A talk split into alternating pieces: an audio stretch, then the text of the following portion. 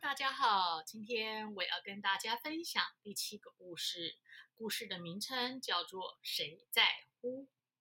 在暴风雨后的一个早晨，一个男人来到海边散步。他注意到，在沙滩的浅水洼里，有许多被昨夜的暴风雨卷上来的小鱼。它们被困在浅水洼里。回不了大海了。被困的小鱼，也许有好有几百条，甚至几千条。用不了多久，浅水洼里的水就会被沙粒吸干，被太阳蒸干，这些小鱼都会干死的。男人继续往前走，他忽然看见前面有一个小男孩。走得很慢，而且不停地在每个水洼旁弯下去。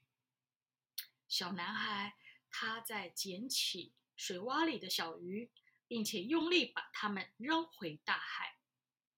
这个男人停下来，注视着这个小男孩，看他拯救小鱼们的生命。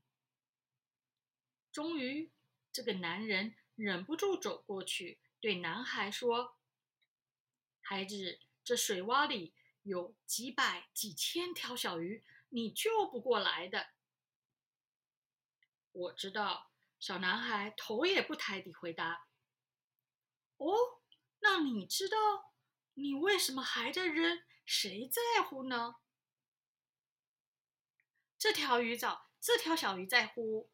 小男孩一边回答，一边拾起。一条鱼扔进大海，这条在乎，这条也在乎，还有那一条，这一条，这一条，这一条。